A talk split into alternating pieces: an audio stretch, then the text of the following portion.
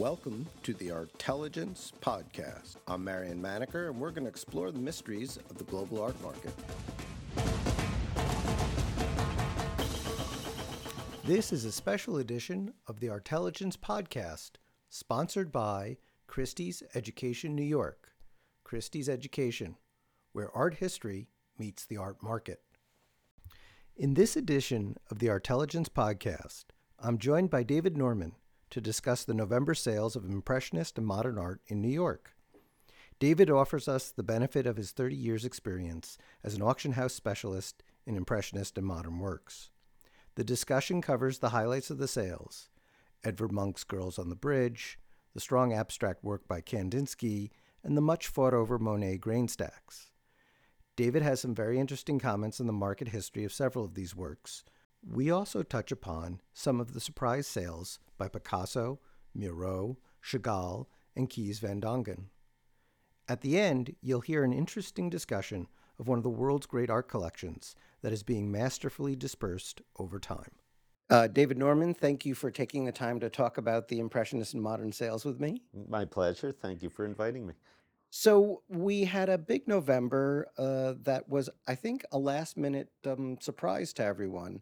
Going into the season, there was a fair amount of effort to secure lots and even a feeling that it was a sparse season.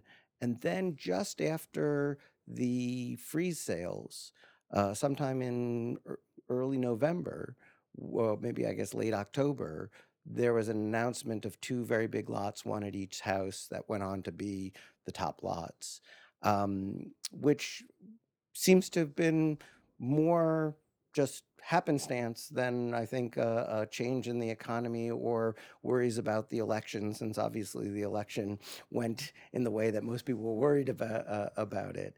Do you have some overall uh, impressions about both the gathering of material for the sales and then about how the sales uh, themselves took place? Yeah, I do. Now, historically, it's always been a real uphill battle to get consignments uh, for the national election season.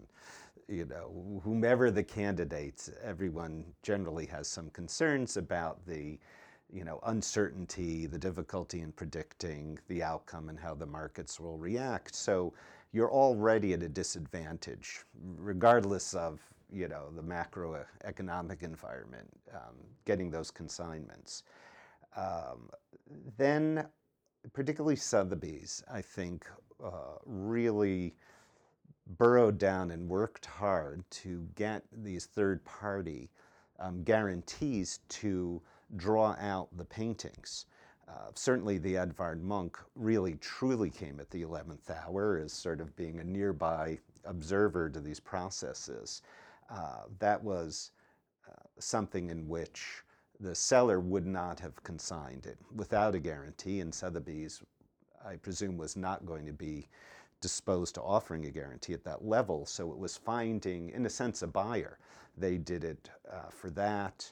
Uh, they did it for um, several other works. There was an early Van Gogh um, Gladioli uh, in which they used a guaranteed bid to secure the property. Uh, with Christie's, uh, I do know that the competition for the Kandinsky had begun quite some time ago. Uh, and you know, Christie's, I believe, won that for providing the higher guarantee it was quite interesting that right up until the day of the sale, I think the, the commonly uh, held belief was that they may have overreached on a guarantee, which was about 18 million. Yeah, th- that was one of those lots that seemed to provoke a lot of um, gossip, for lack of a better term, strong feelings. There were, were opinions sort of all over the map. I mean, mm-hmm. certainly uh, Christie's made it clear they had confidence in it by uh, uh, bringing it up, putting a very strong no- number on it. And then there was a lot of, um, you know, questioning about all, all, of that. In the end, actually, bidders came out. It, it, it didn't sell to uh, the guarantee.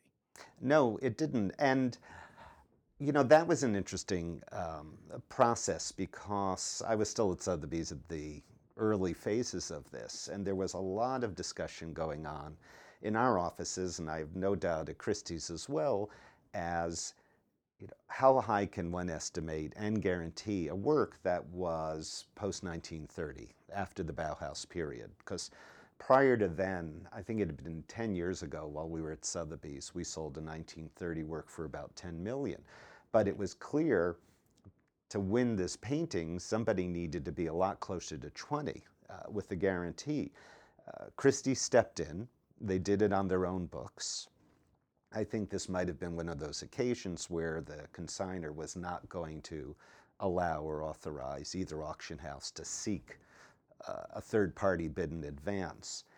And they had a lot of guts, and they were definitely uh, appearing to have been looking for a third party to take over the guarantee after the catalog was out. And that had uh, been kind of in the air for quite a while. And it was only affirming, I think, for Sotheby's that they probably made the right cautious move because Christie's was looking to uh, offload it. Uh, but it looked to me like at the 11th hour, they found somebody. That somebody had guts, and they made a really smart call, which I don't think anyone else w- was ready to. And when we all started seeing um, you know, the, the partners, Ruth and Catone, start bidding, that was a real surprise for everyone. It really felt it was just going to go uh, around a hammer price of 18 million. Uh, and then they jumped in. And, uh, you know, I'm sure, remembering my old days, I'm sure there were Sotheby's people watching online saying, "Yes, yes, we made the right choice." You know, they're going to and then gnashing their teeth. They're going to make came. no money, and then all of a sudden, bid by bid, it starts to climb. And so the lesson on that one is that the market is so starved for works of great quality that it has long since broken free of any of these you know, restrictions, the kind of parameters I was taught. People aren't interested in post 1960s Picasso's, post Bauhaus Kandinsky's, you know, are not good sellers. There's not enough material in the marketplace for people to be that choosy. And I think it's both by necessity and also by sort of true acts of reappraising. Well, and, and in Kandinsky in particular, the market is so um, spotty. They'll they're rare works that come up. They don't really come up in in patterns, right? There's just not enough. The last big sellers, I think, were much earlier Murnau wor- works that were sort of transition uh, works for for him, and those did very well two or three years ago. And normally that would bring out more Kandinsky's either of that sort or some other part of his body of work, but that didn't seem to happen. And we might have had one other one between, I think, at Christie's as well. I mean, and, and uh, to their credit, I think they've sold the last two or three fairly big uh, Kandinsky's. Am I am I right about yeah, that? Yeah, no, they did. And Kandinsky is an artist, uh, almost like Klee and some others, where there's a very large body of work. Um, there are some truly great paintings, but for the most part, you'd call it a B, a middle of the road are the pictures that come to market. Kandinsky isn't a name like Picasso or you know or, or a Monet or any of these other sort of you know high branded names. You know, um, uh, though he is a very critical artist, so there isn't a broad audience for sort of that middle segment um, of his market.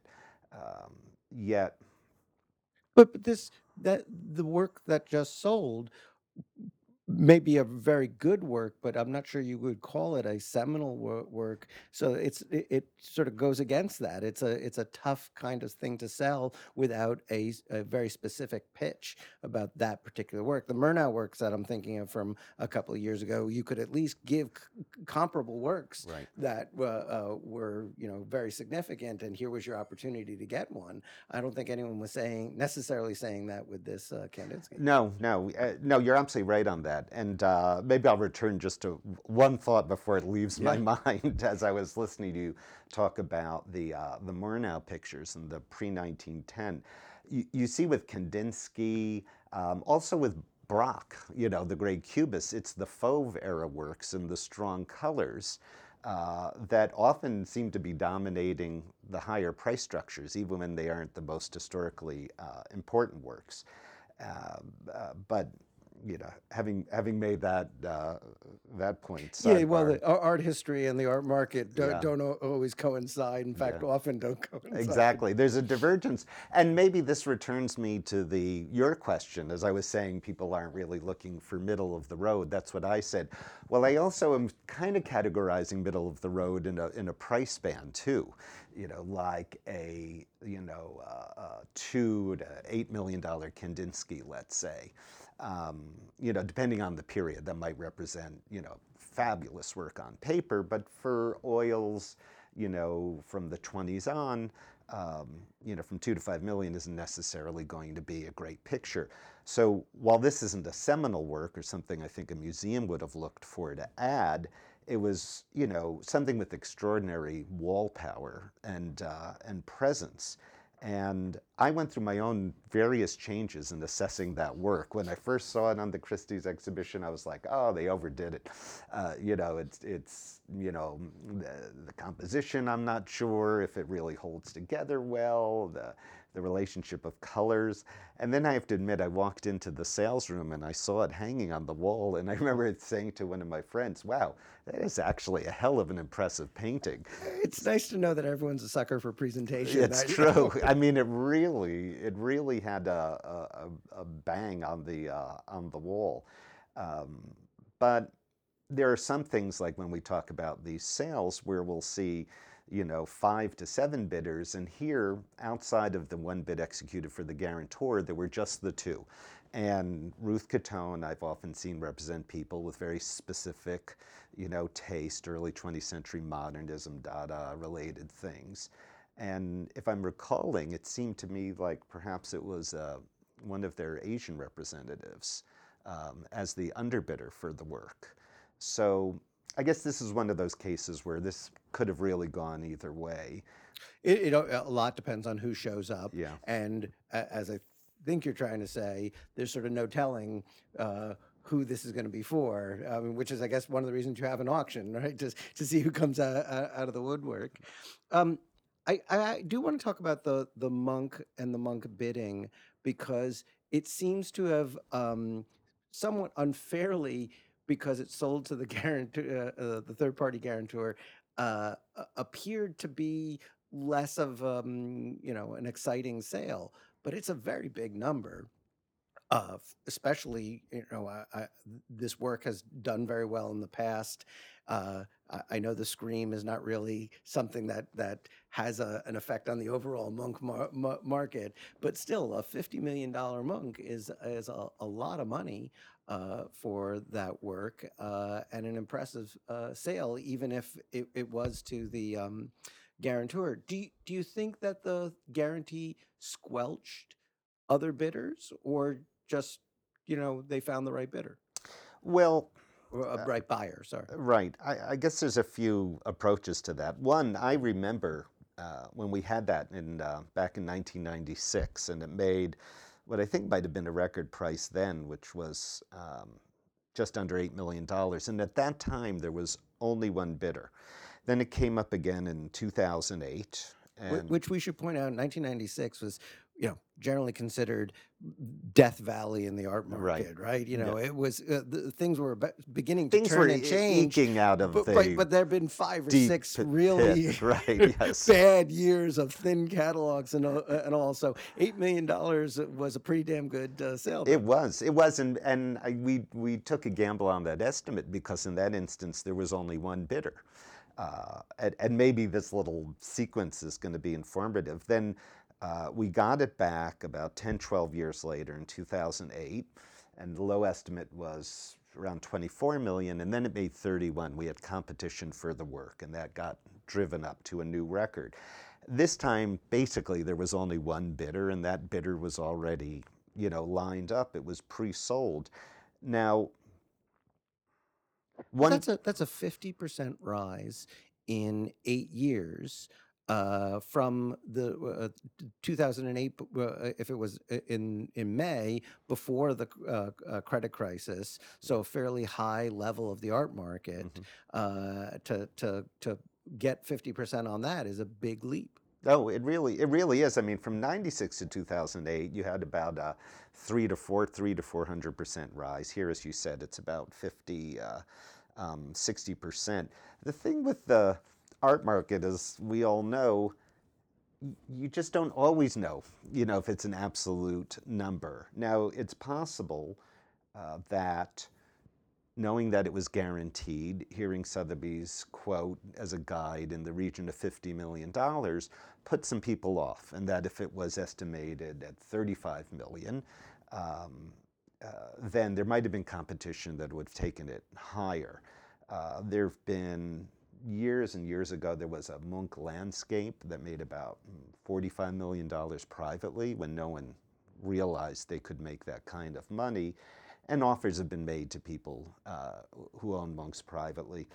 I, I do think that that, to me, represents really right now what might have been its limit, whether it was in an open, free competition or worked out this this particular way. It was a great purchase, you know, because this is you know is a seminal work, is one of the great images. It's one of the few post 1900 works you know that I can think of that are truly worth um, this kind of price range. But it's uh, it, it gets hard sometimes to judge the overall market uh, when it's the one prearranged bid.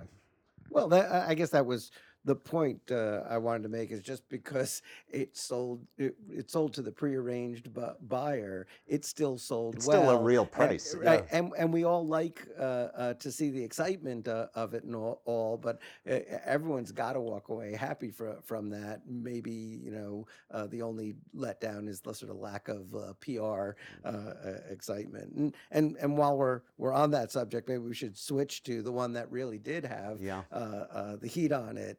Um, uh, the Monet, uh, which again came in very late, uh, had a uh, a pretty strong e- estimate uh, uh, on it. Certainly not um, for the faint of heart, but I guess one that was come hither and got people interested because it seemed there were a fair number of bidders on that work. Yeah, and I think they were uh, giving a uh, unprinted estimate at around forty-five uh, million dollars. Yeah, this was a very different, uh, you know, circumstance from the Munch. Um, first, yes, it was. It seems to have come late in the game, but in a lot of these instances, the uh, collectors had approached the prospective seller had approached the auction houses. I'm in this sort of interesting moment where I'm still not so far away from what was uh, happening over the past year.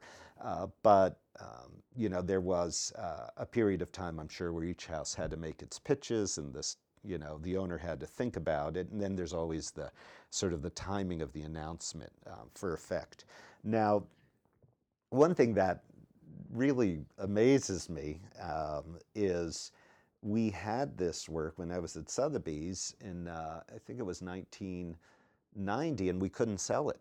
We had it estimated at six to eight million dollars, and there were no bidders. Um, so, you know, But but the 1990s wa- was at, literally at the end of the um, impressionist boom, and uh, uh, correct me if I'm wrong. It, these are the later works that are seen as being not indicative of the great impressionist moment. And I don't know whether it's the the, the Japanese or the post-Japanese mhm. uh, period and all, but clearly the and and you've talked about about this. The, this wasn't the sexy impressionist work that you wanted from Monet in the 1990s. There's been a turn over the last, what I guess it's uh, 25 years right. in taste, uh, in part because of the interest in the um, water lilies, or just be, because the the great um, impressionist works are now all uh, you know in museums, and you have to focus on the series work. I, I think it's a combination of um, first a, uh, uh, new generations of collectors with with this, a different taste even within the the same you know ism uh, of impressionism and you know the 1870s pictures are gorgeous but i think they may look a little bit more like two generation ago type of trophy for the collection for the Park Avenue apartment with the nice drapery and the French furniture. Whereas now somebody Lo- younger, Lots and lots of flowers. right. Exactly, and ri- right now, a you know, very wealthy person, let's say in their fifties, you know, um, you know, grew up differently, and these later works, particularly from the series and then the Water Lilies, they speak to a sort of more modern sense of um, constructing the composition with some some senses of an abstract uh, framework or basis, the repeated units. Uh, but yes, so there's a taste change, there's an availability issue. Although I still say today it's not so much because 1870s works are impossible, but in this instance, taste really has changed toward the, uh, the later pictures. And so even though that couldn't even make a sale uh, in 1990, and there had been a double snow haystack uh, around that time that did sell. Just this particular one had trouble then. But, you know, what, But this is this is a pretty good one, or at least now. Wonderful, It, yeah. Now it looks like a really good one. Yeah. one. You know, everyone was you know uh, struck with the colors and Mhm. the uh, uh, ju- just um, you know the overall impression the work uh, uh, uh, made uh, without lining up uh, you know several of the other uh, uh, versions and all all of this. So, are you saying in 1990 it just didn't look as as great an example, or is it just the taste uh, of what we're responding to now really didn't um, It, excite people? it then? was a little bit of both because the um, the winter stacks and another work uh, did sell, and I think it was the darker kind of autumnal, deeper cast of colors here that were less varied. Uh, were harder back then to find a buyer, which whereas today again I'm not trying to flatter the bidder buyer and underbidders, but you know, there's just a more of appreciation. Again, I'll just return to this idea of the abstract qualities of the picture, the modulations of color, and uh, you know, and things like that. And you know, there had been one or two haystacks that had traded in the private market, um, and they were in the you know multiple ten millions, not not up to fifty or- or more, as as I've known it. Um, but you know, where's and, and and some of the other series, the Venice series, there have been Mhm. recent sales in the you know eight to twelve million range and all, all and some of the cathedrals and all Mhm. that, but nothing uh, you know at this level. right. I mean, the the last few things at this level, uh, not that I can can play, you know, bring up the the Monet market, seem like they would have been the water lilies that have so, sold. The one that uh, Christie sold uh, in 2008 Mm-hmm. for 50 or 60 uh, million dollars. Maybe it was 80. I can't remember. Uh, well, the uh, at Argenteuil was uh, 80 million. Oh, and Yeah. you're right. Then there was from the uh, Irwin Miller estate, Right. an 80 million dollar late water lily. Mhm. There was a Venetian scene at Sotheby's in London that made about 30 million dollars. Uh, you know, from the uh, you know from one of a series-oriented uh, pictures. This podcast is sponsored by Christie's Education New York. Christie's Education offers master's degrees and continuing education programs on all aspects of art history, art business, and the art market. Programs emphasize the importance of direct contact with original works of art and interaction with a network of artists and professionals to enhance students' exploration of the art world. Contact New York at christies.edu to schedule a meeting with an admissions counselor or faculty member or to tour the facilities. For details on their master's degree programs and for gainful employment information, visit christies.edu.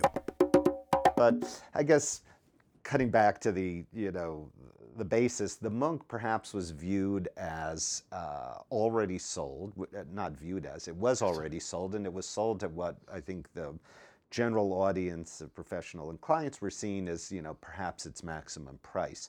The Monet was put out for open competition and many of us thought 45 was actually quite fair, even though many people thought, well, maybe that's a little too too pushy. Although, of course, after the fact, everyone, you know, has uh, sometimes revises an opinion. Exactly. They were they saw it coming the whole time. Yeah. So you know, an awful lot of uh, bidders crowded in.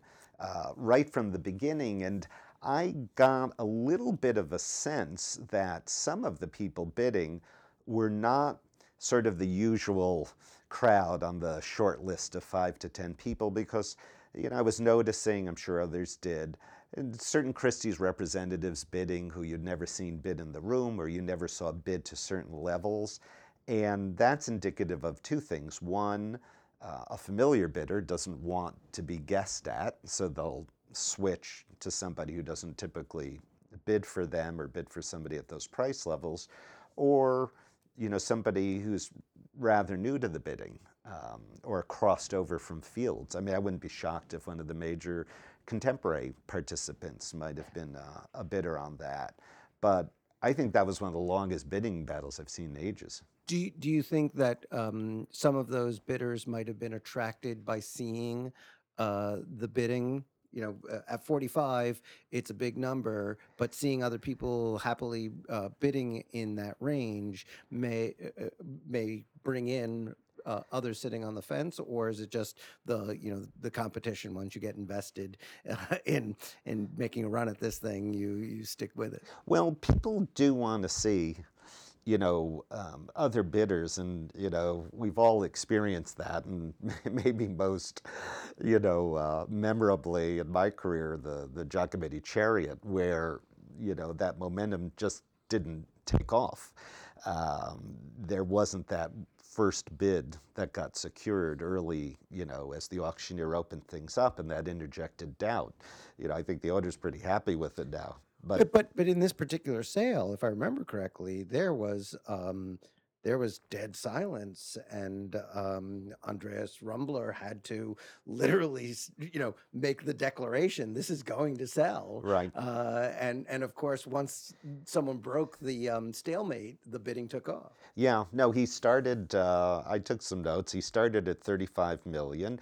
And so I, I guess there's two comments on the question, you know, why does something start slow and do people need to see other bidders or are they just walked in committed?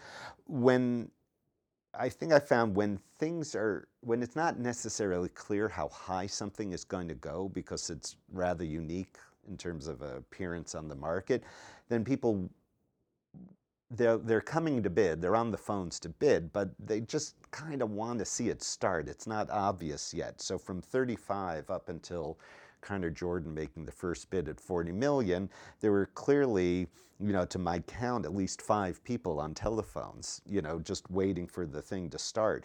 And then it starts, and then you get sort of a first segment of buyers. It went from 40 million up to you know sort of the high 40s with just two of the Christie's people. I think it was Brooke and Conor, and then according to my notes in the high 40s, then we have Rebecca Wei, who I guess is representing some of their Asian clientele, jump in, and every new like 10 million or so higher than another bidder comes in, or an old bidder who decided to just stop at 50 and wait and see where it goes, clearly jumps back in. Brooke you know, who I think, uh, you know, was stopped bidding in the high 40s, all of a sudden pop back in uh, just below 70 million. So there's an there's a, a really intriguing kind of cat and mouse game. It's almost like a tennis game, except there's six or seven different players, you know, all volleying the balls back at uh, at different paces. So, you know, maybe to return to the question and stop with my my recollections. I can say that if Christie's had walked in saying they uh, were going with an unpublished estimate at 65 million, that would have really been hard. It could have been an entirely different. Well, but that's part of, I guess, what I was asking about um, the confirmation of bidding, less for you know the the five usual suspects that you would have shopped this picture to, but more if there were crossover buyers, if there were people clearly with the money, but maybe who are not um, impressionist collectors or Monet collectors, but have uh, discovered a taste for that particular work, who's seeing other people bid, feel now more comfortable saying, okay, I, I, it, I, I think this thing's worthwhile, and uh, if I want it, I'm going to have to pay more than the, these guys. I mean, you know, obviously there are people there's all forms of bidding and and a lot of people wait till the very last second to try and steal the things and all and, and as you said it certainly looked like brooke was you know feeling like being the uh, a stalking horse and pulled out to see if you could let, let everyone else sort of you know exhaust themselves uh, uh, and all. But uh, it was just that that particular idea of of other sorts of non um, traditional Monet or Impressionist collectors, you, you, you seeing the bidding as a, a, a- confirmation of value. Uh, oh, look, no one's no one's stealing this for cheap. They're, they're obviously spending a lot of money uh, uh, on it, but you know, wanting to see that the, what they're spending their money on, uh, you know, someone else uh, would have too. Yeah, I mean it's it's probably not the best feeling, and I've once or twice, you know, helped somebody where you bid at near record levels and then no one else bids one step further and you wonder, you know, what did I did I just make a mistake or was I the courageous one? You know, it's it's easy for me to say, but after like over 30 years, I still uh, never talk to anyone who owns a great picture who's you know says I overpaid for it or you know I, I shouldn't have bid on it and uh, people only regret. I think an interesting The, they only regret what they they only they failed to buy. failing. Yeah, if it was a good picture, no one's ever you know says, and I'm still damn mad. You know, I I spent that much money on it. I, I was going to say, and and if you needed the money for other purposes, you probably should have been buying Exactly. anyway. Yeah. One question I always have as I've watched these prices rise, and when you look in these sales, we've got numbers of examples where we see different rates of increase or inflation for different artists or different periods of the artist's work. Um, you know, my career, things went up by such magnitudes. I'm just wondering, so what does this Monet become worth 30 years from now? You know, it's, or even five or 10 years from now, it just simply couldn't be the same pace of I appreciation. I think that's I think that's a big problem for the modern market as a whole. Those works more than you know everyone is focused on the rise in contemporary values, but the works that people really feel have stable value and have been bid up or certainly since the financial crisis have been these you know 20th century works from very well established uh, uh, uh, names and usually you know seminal pieces and I don't think you can then think, okay, th- that's why I mentioned earlier with the Munch, I'll get 50% on my money if I have to to Right. sell it all. You have to presume that you're buying at a, a, a very high uh, level and it's going to take a long time if you care about the money si- side of it. Know, you, you may also view it as it's a safe place to put your money and God forbid something happens, you could at least uh, get your money out of it, which you can't necessarily say of uh, uh, other investments. But it's very hard to imagine that you know this is a market where people are going to look at the very obvious great works and see that they're going to get a bargain of some kind. Yeah, and and this is uh, you know very timely because I was just visiting a collector who's uh, you know uh, has a fund and um, started. Uh, he's in his seventies. He probably started about 10, 15 years ago to collect art. Uh, he you know was enjoying it, but he said right from the start he was thinking about a little asset diversification, uh, and he was studying the art market trends. Uh, but he was drawn to this sort of classic earlier modernism, impressionism, post-impressionism to mid 20th century. And we were talking, and uh, so he had just been buying in the last 10 years. And he was, you know, had tabulated his rate of return and his increase. And he said, you know, I thought I was getting in here for like an equities play, for a growth stock. He says it turns out to have been more of a fixed. Yeah. and Look, bonds are good too, and and certainly in this environment. But but but I, yeah, it's hard to imagine how you would look at a lot of these works, which you know there's changing opinions, but not whole categorical. Right. We've re- rediscovered artists. I mean, the you mentioned earlier the one artist where where there has been huge appreciation has been in the late Picasso's, Mhm. but it's just that anomaly of that Right. one sector of his mar- market, Yeah. and even that's not uh, been that short lived. I mean, it's now uh, 10 or more years that we, you know, those things have, have become eight, 10 Absolutely. million, 12 million dollar works. Yeah, and and that's within Picasso and several artists. It's uh, it's their later work. uh, that people are sort of plumbing these long careers and these real prodigious outputs, and they start to find something where there's, you know, a more ready supply uh, and works that you know you can perhaps have judged as undervalued. And late Picasso was absolutely the case, but late Miro became. I was just going to say, especially too. given his his resonance with so much contemporary Right. uh, uh, abstract painting. I mean, there, there are the, joke a couple of years ago uh, has been to put a late Miro next to some of these, Right. you know, twenty some odd, thirty year old pa- painters from from Europe, and guess which one was. yeah, uh, he still Pi- looks. He still looks pretty good. Uh, So uh, let, let's talk about Picasso for a second because if you look at the top 10 works for the week, right after the three we've just discussed, the next four are all Picasso works, which shouldn't be a surprise since he is the driver of the um, uh, a modern market. And, and you know, uh, Christie's put a lot of effort into creating that um, sort of Picasso uh, section of their sale.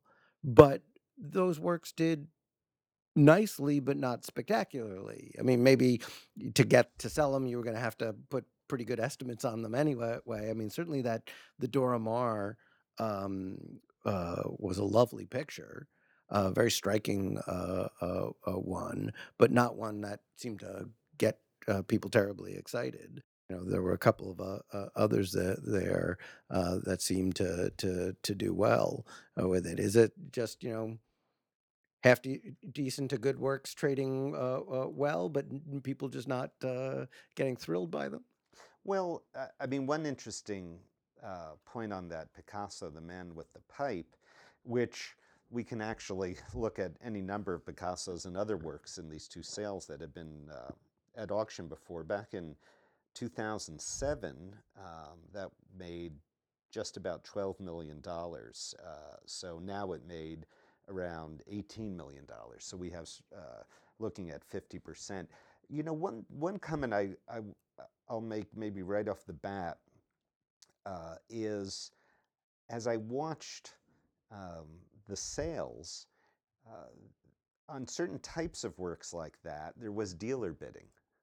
You know, and some of the first high prices reached for, um, you know, late Picassos were being driven by dealers. When we at Sotheby's had one for $30 million, that is, was, you know, uh, seen once or twice in the Nahmad booth at the, uh, at one of the Basel fairs. Uh, the two people who bid under them were also art dealers uh, that doubled its price. So it's interesting how the dealers, you know, have their sense of uh, where the market's going. But in terms of the Picasso performance, yes, that Dora Maar was a, just a charming, beautiful painting. It would be, you know, impossible not to like it, but it was a smaller example and you know, I think a lot of people thought that might have just been a little bit too much of a, a pushed estimate to really draw people in. And what I watched in the sale, it looked like it was two Christie's representatives, each Japanese uh, representatives who did the bidding. So, you know, that that was interesting. Um, I, I think it was also kind of fun to see how well that very early 1899 uh, portrait did. Oh, Yes. That was really, uh, you know, surprising. It, it's sometimes hard to predict what what um, you know what people will go for. I suppose it just had presence, and when you're in front of something, uh, you just know it. In fact, there was so much bidding, and I made a note that uh, there was actually a jumped bid. Uh, I think it went from 1.4 to 2 at one point.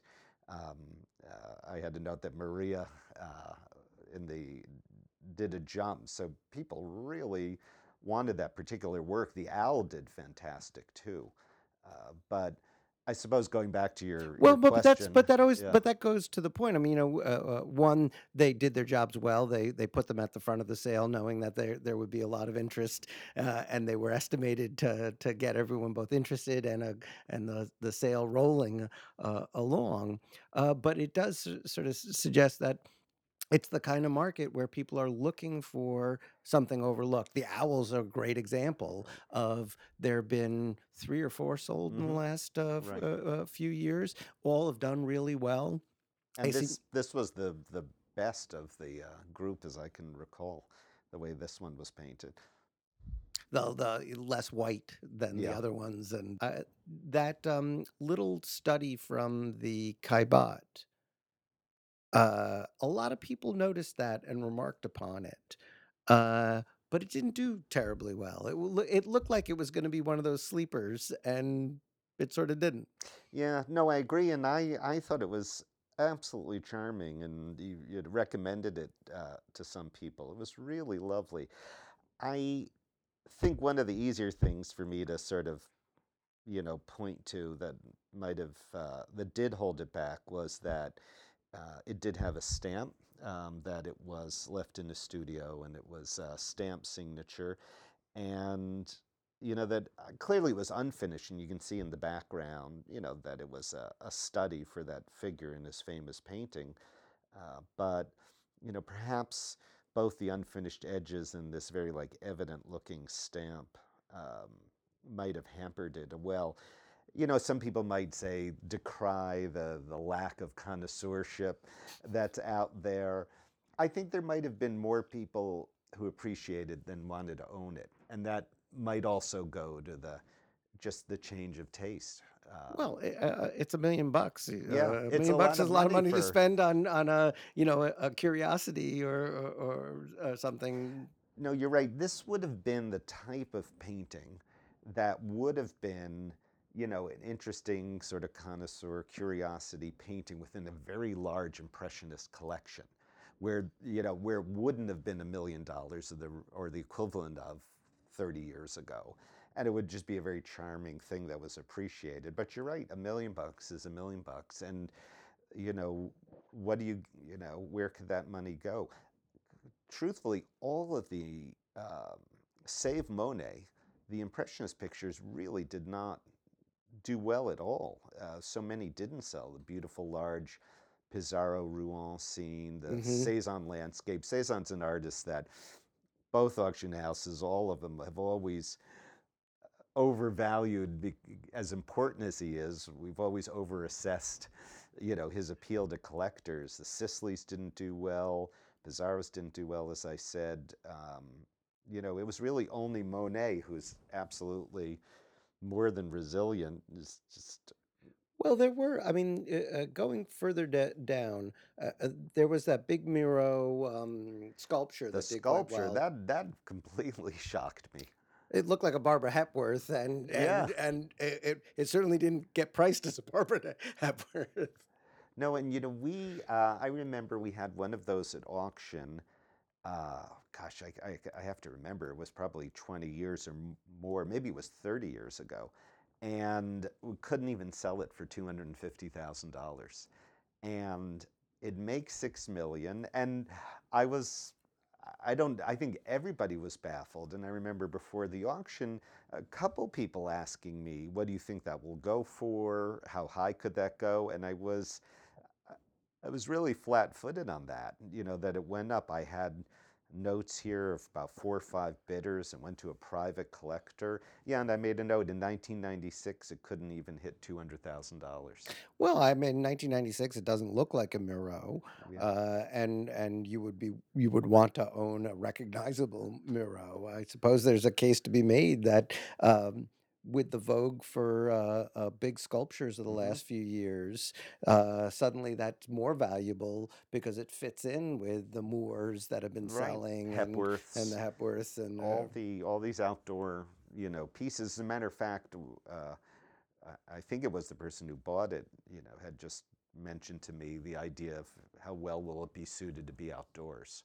oh, So uh, a lot of people with these large estates looking for sort of populate the area with these big sculptures. uh, that that'll certainly look good Yeah. uh, on on a hilltop somewhere. exactly. Or with the ocean in the view. exactly but through through the opening in it the the moholy-nagy uh you know was surprisingly fought over uh uh, you know it went to moma uh and all uh i guess they they they had a good sense that there would be uh real demand uh for that um the there's a Chagall, if you sort of go down through the prices, uh, that did surprisingly well. It was estimated at 1.2 to Was that 1.8 the uh, million. the red nude, the Yep. rose? Yeah. and, and it and it sold for all in for almost 4.3 uh, a million and eh, you know Chagall's one of those artists right? There's a there's a ton of work and there are certain things that that are much fought over and then a lot of stuff that just get, gets sold either you know to its constituency or or, or not. I- I- I- you have any thoughts on on where that all came from? Yeah, I, you know, I think you said it. You you get artists with, uh, you know, long careers and a really large output, um, and and maybe the market is just sort of moderate. You know, there there were a couple instances here where you know uh, a Chagall, you know, came back to market. Uh, for example, the one of the uh, the Bride, the large painting, um, sold at the Christie's sale uh, for you know about nearly eight million dollars. In 2007, it was seven million. It didn't really change a whole lot. But what's my point? Uh, sometimes just a picture with presence uh, just grabs people. And I see this with Chagall, and I occasionally see it with Renoir, where somebody likes the work, and then they always have to preface it by saying, you know, I don't really like Chagall. I don't really go for Renoir. But that picture really. I'm not that kind of sucker I right. But this this picture just uh, first something as simple as red. They always, you know, are the most appealing. People are always drawn to them. And it was just a solid uh, painting that came in. It was mid career, it wasn't late career, so it wasn't one of those gauzy, thin, you know, works. It was from 49, uh, where he's still doing a lot of good work. Uh, the estimate was very low, 1 2 to 1 8 for, you know, a 30 inch oil. Um, you know, I, I don't think anyone would have blinked if it was estimated at two to three million. Uh, and uh, you know, I, I saw somebody in the room I hadn't recognized before uh, on a cell phone. I don't know why. I made some assumption he might have been Russian. I don't know why.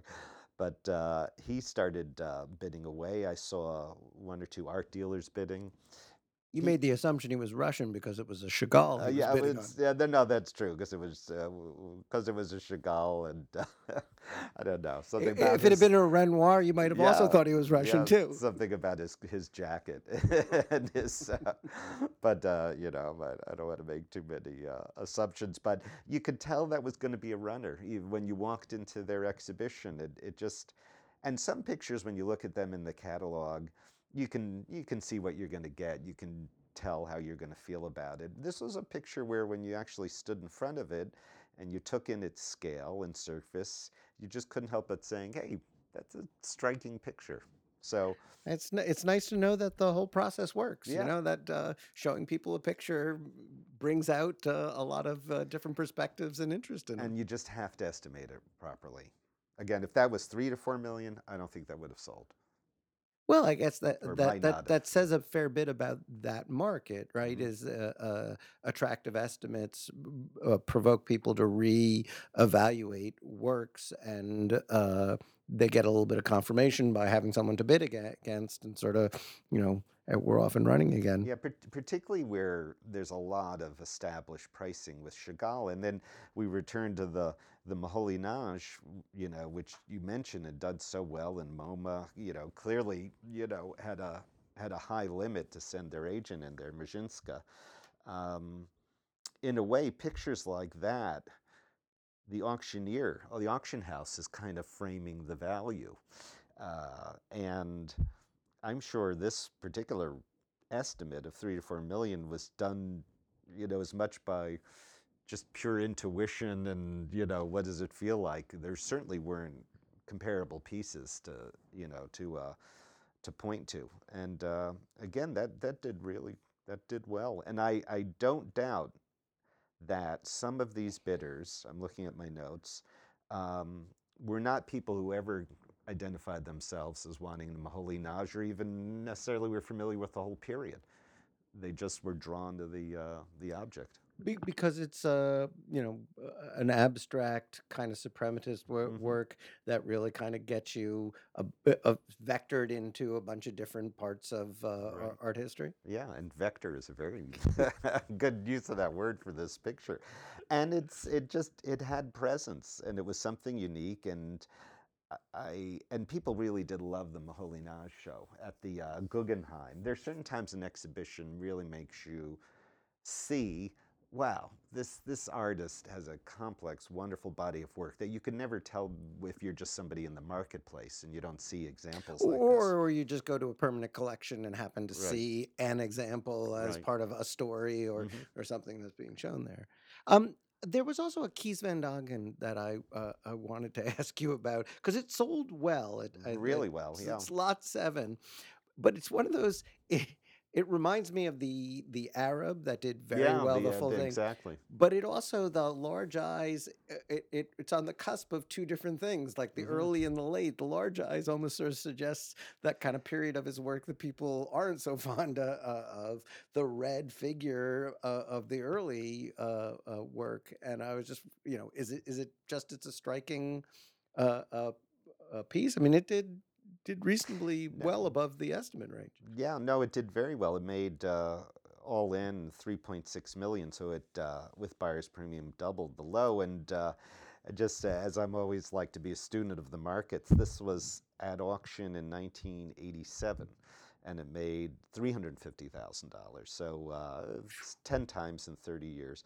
It's it's a little. It's definitely on the cusp in terms of period. The Great Fauve is 1905 to 07, and you do get that fiery color and that sort of absence of too much detail in the face. 1912 is still a strong time, but just as you say, we're starting to get those sort of doe eyes and you know the hats are coming. The yeah, big hats flowered hats are coming. exactly any any moment. But it it looked it had enough of a foot in the fauve, um, and was red, and had a lot of wall presence beyond its actual size.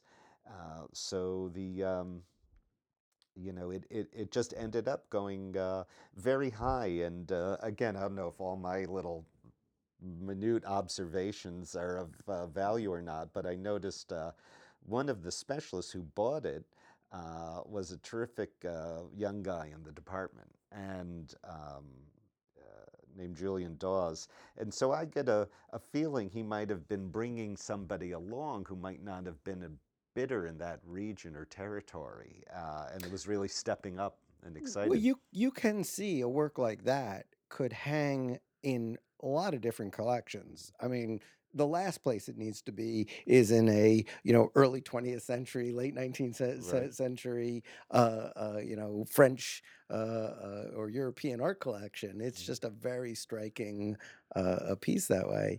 Well, that's actually um, a, a great way to bring up uh, the last kind of question for all of this, which is there's so much hand wringing about this category, especially like, oh, there's no good materials, as if it all like evaporated, you know, into thin air, or it's all been, you know, immured in some museum and all, and says, you know, there, there's no excitement with this. After, and this is obviously only one sale season and all, what's your kind of uh, take uh, and and feeling for, you know, the impressions. Are, are there new it feels like they're around the edges in different places new people coming in or new artists that are attracting uh, uh, interest it may not have you know i mean actually in this sale we had a lot of excitement around the very top lot Mhm. uh, uh, as well, well i mean the numbers are, are still pretty big Uh, in the end i think we said it's uh, uh, 450 70 million dollars Mhm. uh, between bo- both houses. That's a that's a lot of money spent on impressionist and mo- modern art. I mean, what's your take since this is your your business on, on the field these days?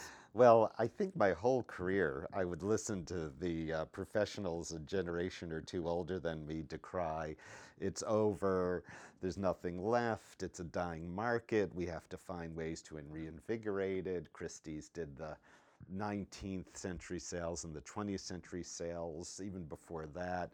remember when uh, I was working with my mentor David Nash, we started to put Latin American pictures into the Impressionist sales and American to sort of make sure we could maintain a high quality because there was such a paucity of, uh, of great works.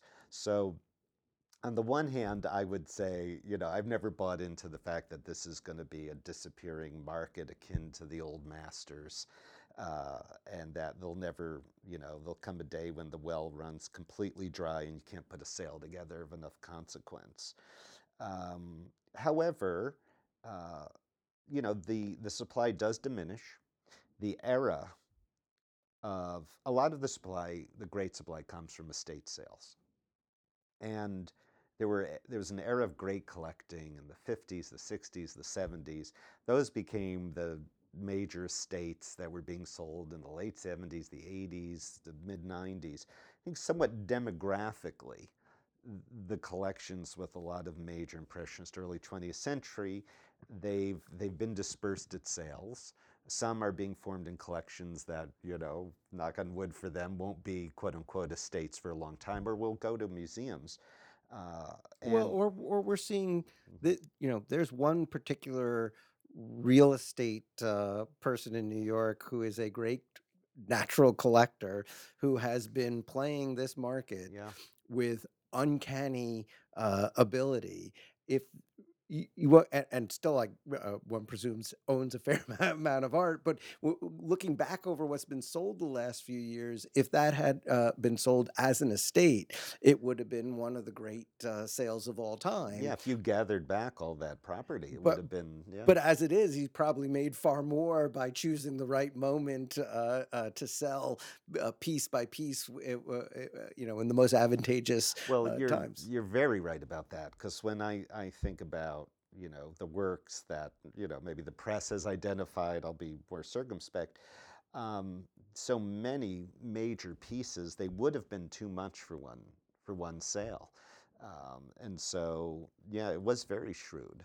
And it's also so interesting for collectors like the one you refer to who were buying pieces in the 70s, um, what an overwhelming well, I can't speak to this individual, but yeah.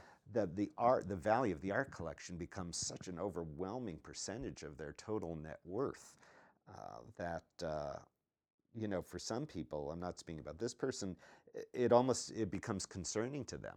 You know, that, to be the, so overweighted. The the, the great Ganz uh, yeah. collection sale ended up being exactly that. That overwhelmed everything to do with yeah. with what the family had. It was the family's real asset, uh, and I mean, it, it was a, gr- great landmark sale. And in some ways, I think you know what what what we miss is is it the art market could use somewhere in the next few years right. an Yves Saint Laurent uh, style sale, just one of these extraordinary. Um, everyone wants to be a part of it.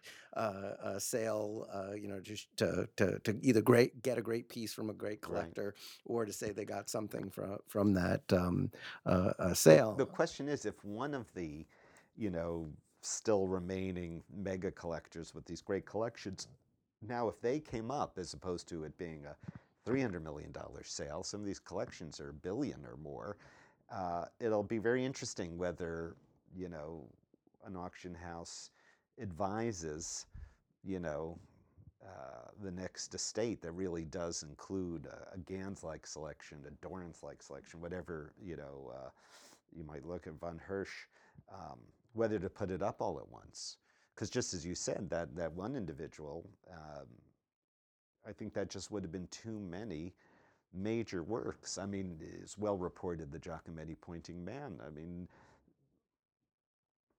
you know, if that was one of many, yeah, you know, in a single collection, it might have been very different. Yeah, it might not have been.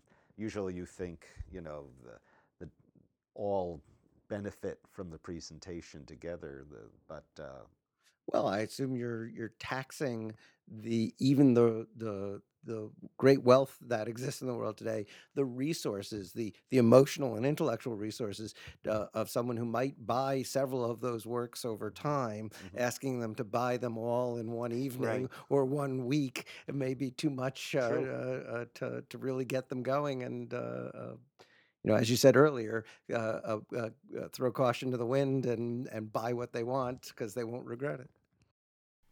This is a special edition of the Artelligence Podcast, sponsored by Christie's Education New York. Christie's Education, where art history meets the art market. Thank you for listening to the Artelligence Podcast. Visit us at artmarketmonitor.com